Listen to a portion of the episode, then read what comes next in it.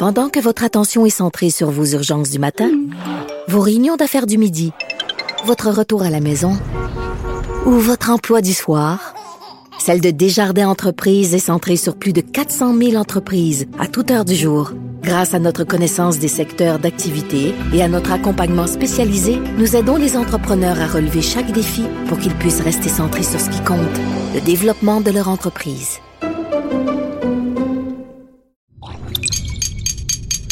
Cube Radio. Il connaît tous les dessous de la politique. Chef du bureau d'enquête de l'Assemblée nationale. Antoine Robitaille. Là-haut sur la colline. Là-haut sur la colline.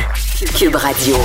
Bon mardi à tous. Aujourd'hui à l'émission, à la suite de l'attentat anti-musulman de lundi à London, en Ontario, qui a fait quatre morts, les médias canadiens anglais ont posé plusieurs questions au premier ministre Justin Trudeau en faisant un lien avec la loi 21 sur la laïcité au Québec.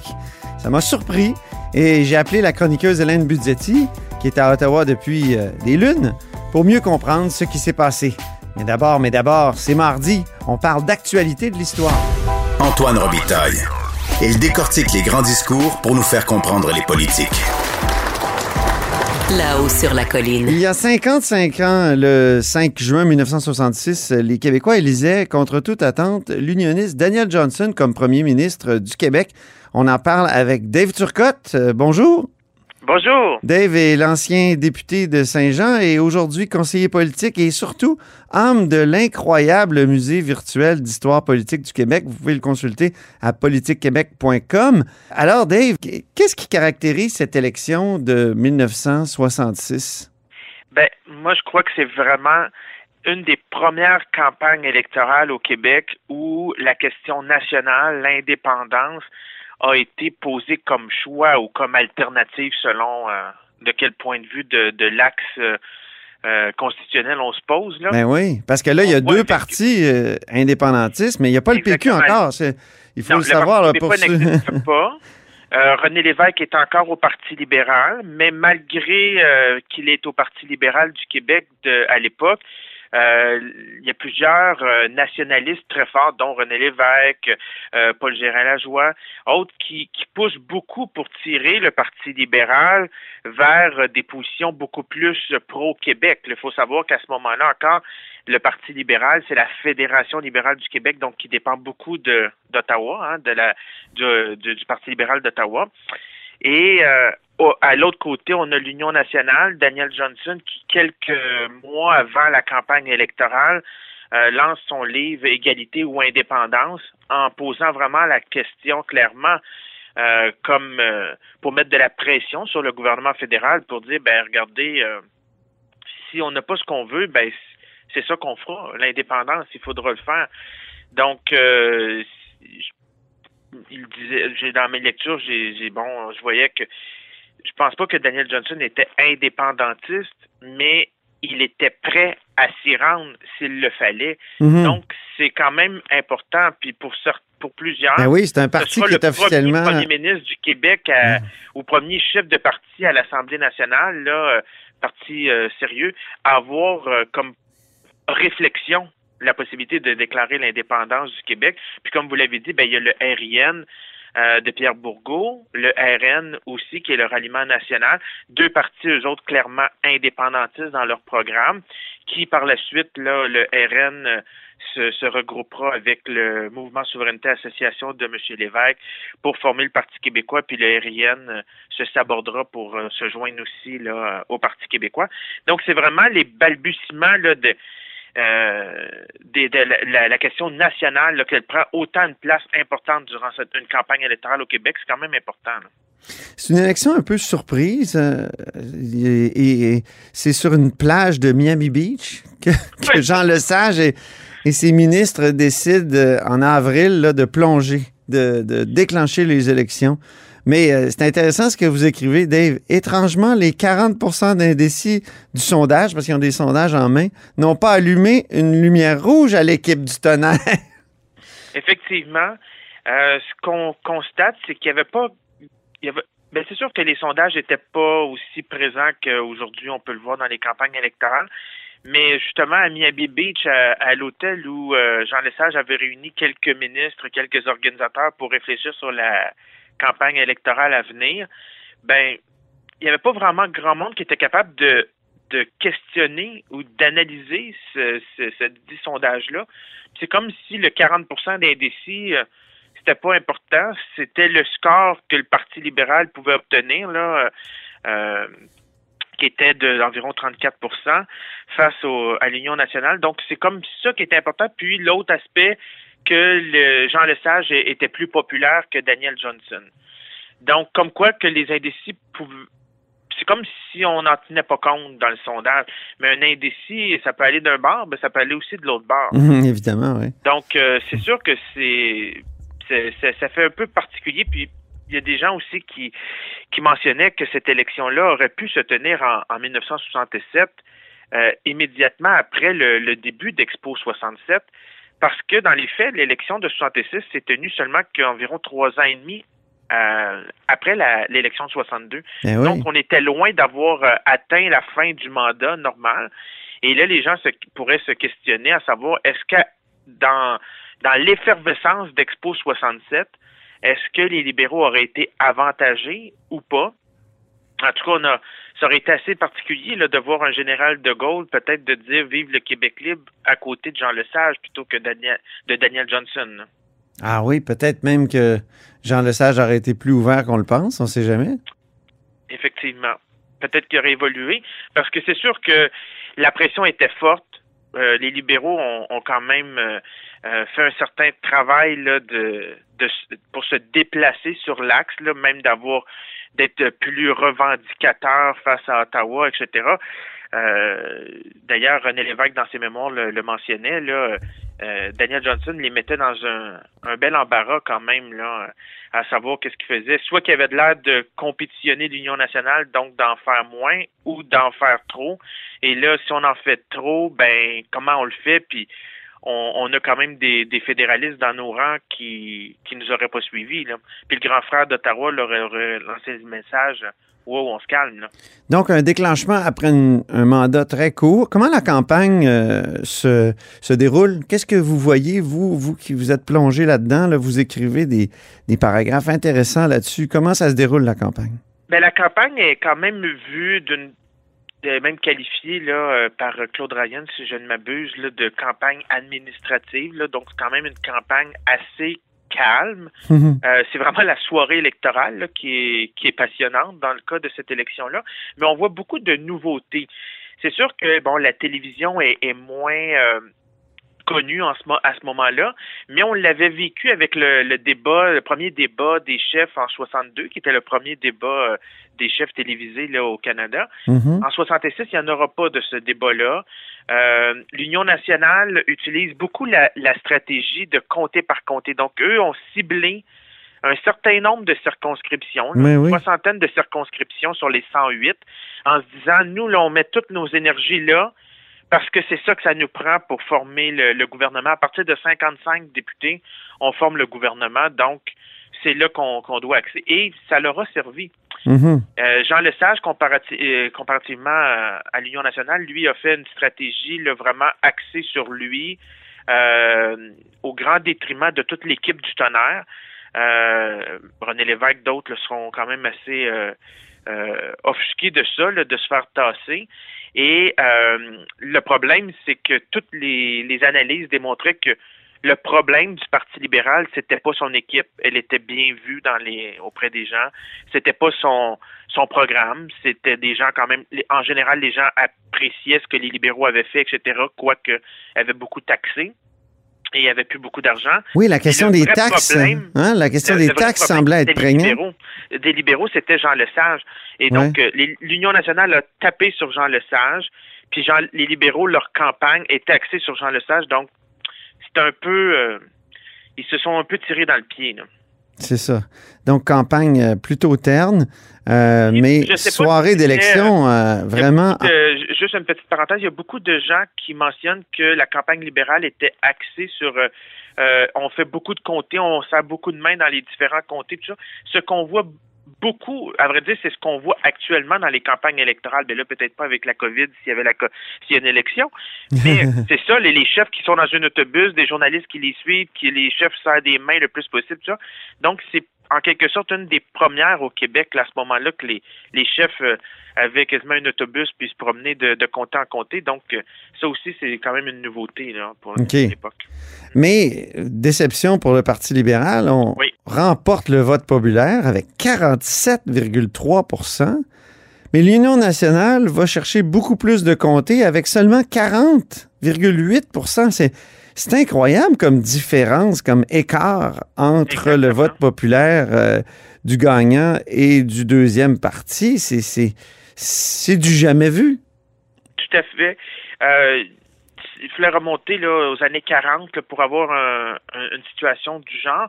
Mais à l'époque, euh, le gagnant avait eu environ entre 1 et 2% de moins que le perdant.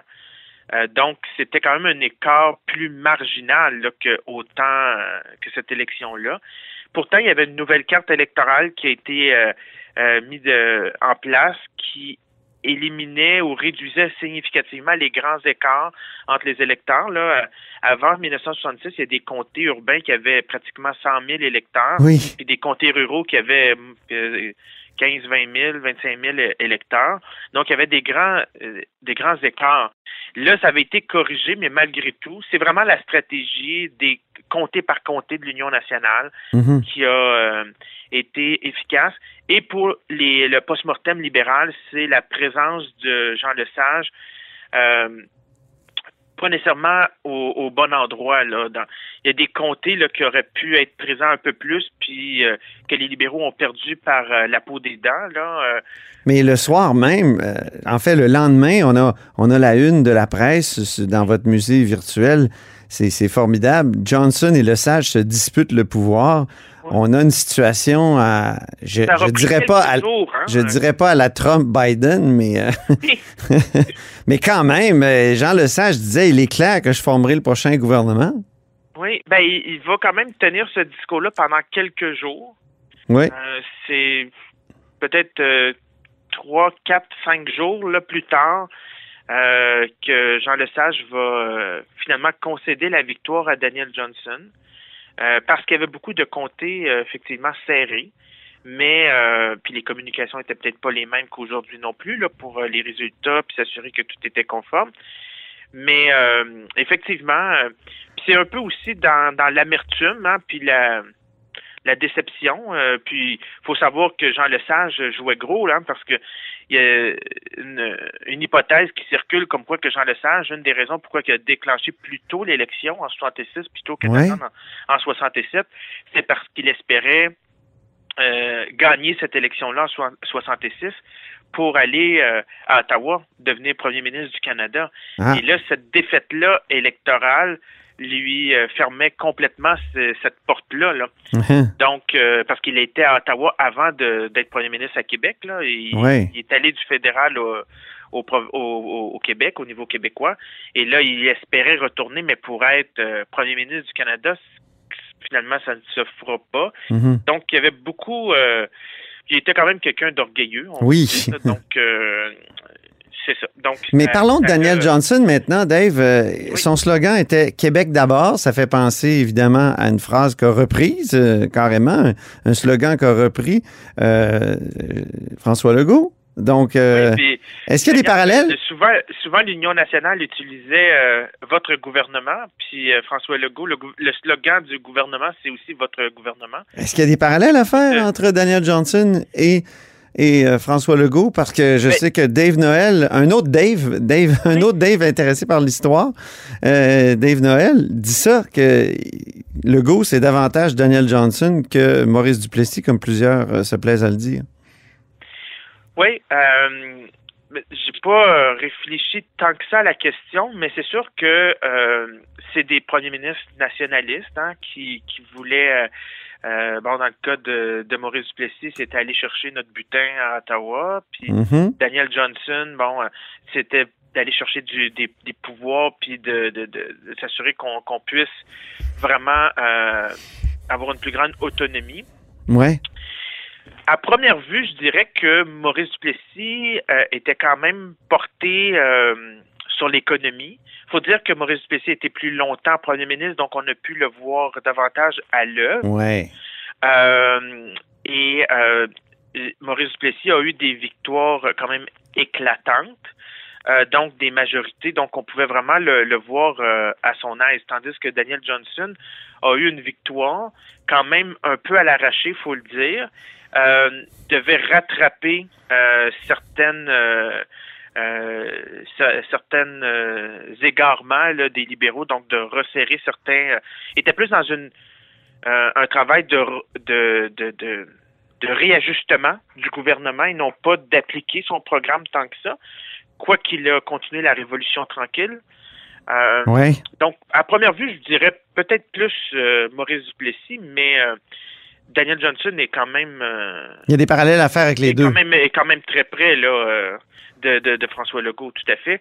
Malheureusement, Daniel Johnson est décédé en mandat Oui. après euh, environ deux mois là, de, de, présence, Euh, pas deux mois, deux ans. Euh, malheureusement, on n'aura pas pu voir euh, un mandat complet de Daniel Johnson C'est ça. et s'il il aurait été réélu ou s'il aurait été apprécié, mais tout le monde pensait que cette élection-là, euh, l'élection de Daniel Johnson de l'Union nationale, aurait marqué la fin de la Révolution tranquille, mais euh, la grande surprise, finalement, euh, il a été, il a continué la Révolution tranquille, puis même a été plus loin sur certaines, a- sur certains aspects. Donc c'est, c'est une très belle élection. Ben oui. j'ai découvert qu'il y avait beaucoup de choses à, à voir, puis beaucoup de parallèles avec ce qu'on voit aujourd'hui, effectivement. Un aspect fascinant, c'est que c'est plein de premiers ministres qui sont Oui. candidats. Jean Lesage, Daniel Oui. Johnson, évidemment, mais Jean-Jacques Bertrand, Robert Bourassa, René Lévesque. Hein? Oui, Ils sont cinq. Donc, c'est une élection comme de assez euh, charnière, disons. Oui, ben c'est vraiment là que l'axe politique au Québec est passé de de ce qu'on pourrait dire rouge ou bleu à, à l'arrivée de de- de- d'autres partis euh, importants, donc des tiers partis qui, dans certains cas, deviendront des des partis plus imposants. Là. Mhm. Euh, c'est la genèse du mouvement indépendantiste là, sur la scène euh, politique québécoise. Euh, c'est là qu'on voit aussi Ouais. des, des nouvelles expériences de, de stratégie de campagne, qu'on on, on voit davantage, plus de place là aux, aux initiatives aussi de, de comté, etc. Euh, avant, c'était beaucoup plus centralisé, les campagnes. Ben, Euh, ben, j'invite euh, nos auditeurs, je, je suis obligé de vous arrêter, Dave, désolé, on, a- on aurait pu en parler longtemps, mais j'invite les auditeurs à aller visiter le musée virtuel d'histoire politique. C'est à Politique Québec, sans, sans point, sans espace, là, point .com. Donc, euh, politiquequebec.com et vous cliquez sur élections, puis euh, il y a plusieurs euh, pièces là où on présente euh, des élections, dont le 5 juin 1966 dont on parlait aujourd'hui. Merci beaucoup, Dave. Ça fait plaisir. Je rappelle que Dave Turcotte est un ancien député péquiste de Saint-Jean et aujourd'hui conseiller politique. Il est surtout l'âme de l'incroyable musée virtuel d'histoire du Québec. Et vous êtes à l'écoute de là-haut sur la colline.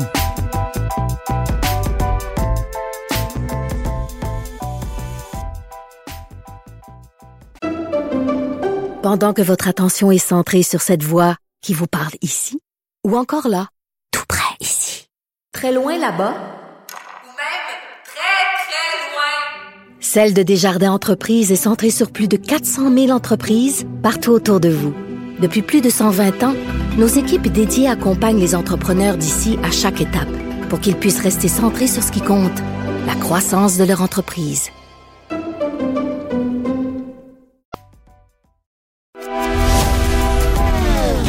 Philosophe, poète dans l'âme, la politique pour lui est comme un grand roman d'amour. Vous écoutez Antoine Robitaille, là-haut sur la colline. Plusieurs journalistes ont posé des questions à Justin Trudeau, le premier ministre du Canada, tout à l'heure, sur l'attentat terroriste à London, évidemment. Mais la surprise que j'ai eue, c'est qu'il y a eu des questions sur la loi 21, sur la laïcité, la loi qui a été adoptée ici euh, à Québec il y a un an. On en parle avec Hélène Budgetti. Bonjour. Bonjour. Chroniqueuse politique, entre autres, au coop de l'information. Euh, dis-moi, Hélène, pourquoi, selon toi, on a fait le lien entre l'attentat terroriste de London et la, la loi 21?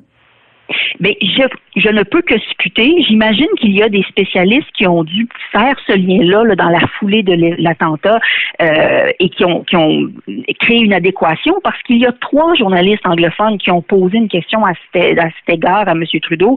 Un journaliste euh, du Toronto Star, un du Globe and Mail et un TBC. Alors clairement, c'était dans l'air Mhm. et toutes euh, étaient autour de cette idée que euh, la loi 21 alimente peut-être la haine, la discrimination qui aurait pu conduire à l'événement que l'on sait.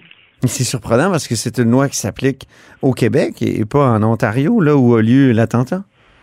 Oui, c'est sûr. J'imagine que la logique étant, c'est un discours euh, tenu par des autorités euh, gouvernementales, donc on, on légitimise en quelque sorte euh, euh, un certain, une certaine discrimination envers certains groupes religieux et donc ça a donné dans la tête de certains esprits dérangés une, euh, un laisser-passer, un feu vert pour passer à l'action comme on l'a vu à London. À London. J'imagine que c'est ça la logique, c'est la seule chose Oui. que je puisse voir. Là. Mais, mais oui, la question, et et il y en a une qui l'a carrément posée là, très très clairement, là, Pensez-vous, comme les experts et les activistes, que la loi 21 alimente la haine et la discrimination? C'est à quoi M. Trudeau a dit non. Ouais, Mais après, ça. il a dit autre chose qui m'a atténué le tout. C'est ça, il a répondu non quand même. Ben, Parce que lui-même disait que la loi 21 était quelque chose d'épouvantable et que même la notion de laïcité, euh, ça équivalait, il a dit ça avant d'être premier ministre, mais à, à la ségrégation. il, était- il a toujours été très, très, très, euh, comment dire, euh, il a toujours pourfendu ces idées-là. Mais là, il a dit non. Il a dit non, mais après, il a dit autre chose. Ouais. Il a dit effectivement non, et en, en disant tout ce que tu viens de dire, Antoine, je, les gens savent que, que je pense, je suis pas d'accord avec cette loi, etc. Et là, c'est là qu'il a enchaîné en, di- en disant, je suppo- suppose que dans les prochaines semaines, les prochains mois, il y aura une réflexion à, à propos de cette loi 21, le but pour euh, rechercher euh, par cette loi, en partie, et c'est là que ça devient intéressant, parce que ça fait un an qu'on porte des masques qui nous couvrent le visage et on reçoit quand même des services de l'État. Sous-entendu, l'argumentaire, l'argument sécuritaire qu'il faut avoir le, visage découvert pour recevoir des, des services de l'État ne tient plus. Mais après ça, il a ajouté et parce que il y a une réelle inquiétude par rapport à la montée de l'intolérance et de l'islamophobie. Alors, il a répondu non à la question, mais après un long, long préambule, il finit par dire que il y aura des gens qui reconsidéreront la loi 21 parce qu'on constate une montée de l'intolérance. Donc, il fait un lien entre les deux. Mhm. Ouais, c'est euh, c'est vraiment surprenant. On peut dire ça comme ça. Mais surtout sur la question du visage caché, euh, caché c'est qu'il il, il escamote tout un pan de ce dé- débat-là qui n'est pas que sur l'identification des personnes, parce que plusieurs des symboles religieux, d'ailleurs, qui sont interdits, ne couvrent pas le visage, n'empêchent pas la bonne identification des personnes. C'est beaucoup plus sur la portée symbolique euh, euh, que et, l'identification euh, religieuse des, par- des personnes que, que, que la loi 21 euh, se penche. Là. Ouais. Mais M. Trudeau semble comme écarter tout ce pan de la réflexion pour en faire vraiment juste une question d'identification, donc quelque chose de très pragmatique. Et là, il dit, ben, le côté, euh, la justification pratique, pragmatique de la loi 21, elle tient plus à cause de la pandémie et des masques que l'on porte. Et on ne sait pas si euh, l'auteur de l'attentat était un, un admirateur de la loi 21 ou on ne le sait pas encore, ça. on, a très peu de détails. Et puis, moi, c'est ce qui m'agace un petit peu parce que euh, M. Trudeau, notamment, a déjà sauté à la conclusion qu'il s'agit de terrorisme. Euh, Il n'y a, a pas de doute à y avoir que c'est un acte haineux extrême, mais me semble-t-il que le terrorisme, euh, c'est un acte haineux de terreur visant à forcer les gens par la peur à adhérer à une cause, à adhérer à une philosophie, à une idéologie. Et que je sache, on n'a pas encore démontré que euh, le responsable de cette attaque euh, adhérait à une quelconque idéologie. Alors, on coupe les choix en quatre ici, c'est peut-être pas vraiment important, mais dans ma tête à moi, les mots ont un sens et il me semble qu'on saute peut-être un peu trop vite à la conclusion euh, terroriste. Ici, au Parlement, en tout cas, ce matin, Dominique Anglade a été beaucoup plus prudente. A dit il y a, il y a une enquête qui va se faire. On ne sait pas encore exactement, justement, si c'est du terrorisme euh, ou non. Parce que c'est Mhm. c'est- c'est vrai que c'est pas. La définition est claire dans le code criminel. là. 83 à l'article 83.1, j'ai vérifié euh, tout à l'heure, effectivement, c'est euh, quelqu'un qui commet un geste euh, donc, euh, euh, donc violent au nom, exclusivement au nom d'un but, d'un objectif ou d'une cause de nature politique, religieuse ou idéologique. On ne sait pas Exactement. encore euh, exactement ce qu'il y en est avec euh, l'attentat de, de London. Et d'ailleurs, il y a un débat. Est-ce qu'il faudrait déposer des accusations de terrorisme contre cet individu? C'est une des choses qui circulent. Et puis, on a déjà vu ce genre de débat. Est-ce qu'il faut ou est-ce qu'il faut pas pour la portée euh, symbolique que ça Mhm. aurait en termes de, de, de, de- que l'on dépose? Mais en bout de piste, il faut garder à l'esprit que malheureusement, il y a eu quatre décès et il y a eu quelqu'un qui, qui a été gravement blessé. Alors, cet homme fera l'objet de quatre accusations de, du, du pire crime qu'il y a dans Mhm. le code criminel, là, de donner intentionnellement la mort à quelqu'un et en plus de tenter la- de la donner à une autre personne. Il fait déjà face au pire les, les peines les plus sévères prévues au code criminel et même que depuis là, cette loi conservatrice, les, les, les libérations conditionnelles après 25 ans, elles peuvent s'additionner. Donc, c'est 25 ans par, par meurtre. Bon, cette loi, elle est contestée devant la Cour suprême, là, mais bref, d'ajouter la couche terroriste, euh, un, ça complique les procès parce que c'est toujours difficile à, à prouver, et deux, ça ne contribuerait pas là, à alourdir la peine que cet homme Mhm. risque de recevoir. Mhm. Dans le temps, euh, Richard Henry Bain euh, à Montréal, celui qui a voulu tuer la première ministre du Québec le soir de son élection, il n'a même pas été accusé de terrorisme, alors que à peu près toutes les, les cases auraient pu être cochées, justement parce que ça aurait Mm. compliqué et déjà, il y avait clairement euh, tentative de meurtre euh, et meurtre. hein. Je pense qu'il y avait eu euh, justement un décès euh, ce Oui. soir-là. Donc, c'est des questions euh, euh, sérieuses et, et complexes. Alors Ça que M. que Trudeau saute un peu aux conclusions, hein? C'est ça. Oui, ça dépend ce qu'on veut faire. Est-ce qu'on veut punir la personne ou on veut envoyer un message? Donc, si c'est la punition qui importe en premier lieu, ben les accusations de meurtre seront bien suffisantes. Si on veut envoyer un message, ben c'est là qu'on tombe dans le terrorisme. Est-ce qu'il y a eu d'autres réactions à Ottawa euh, ce matin? Ben, il y avait les discours à la Chambre des communes. Alors, euh, tous les chefs de parti ont pris la parole pour dénoncer euh, l'événement de, de London. Euh, justement, celui de, du, du chef du NPD, Jagmeet Singh, pardon, était euh, quand même assez intéressant parce que M. Singh est allé très loin là, en disant que le Canada est, est un endroit où on ne se sent pas en sécurité, qu'il y a du racisme partout, le génocide. Il, il avait des mots très durs. Je ne suis pas certaine que tout le monde seront d'accord avec sa lecture de la situation. Ah oui? Monsieur O'Toole, lui, comment il a réagi? Ben écoutez, avec les, les mots euh, les mots appropriés là, euh, sans trop euh, verser dans un extrême ou l'autre, mais les, les mots de circonstance pour ce genre de discours-là, là, c'est, principalement, je trouve, M. Singh qui, qui, qui s'est démarqué là avec euh, une, une caractérisation de la situation globale au Canada qui, qui est quand même assez alarmiste. OK, très bien. Ben, merci beaucoup, Hélène Budzetti. Ça m'a fait plaisir. Hélène Budzetti est chroniqueuse politique, entre autres au coop de l'information. Et c'est tout pour La Haut sur la Colline en ce mardi. Merci beaucoup d'avoir été des nôtres. N'hésitez surtout pas à diffuser vos segments préférés sur vos réseaux. Et je vous dis à demain.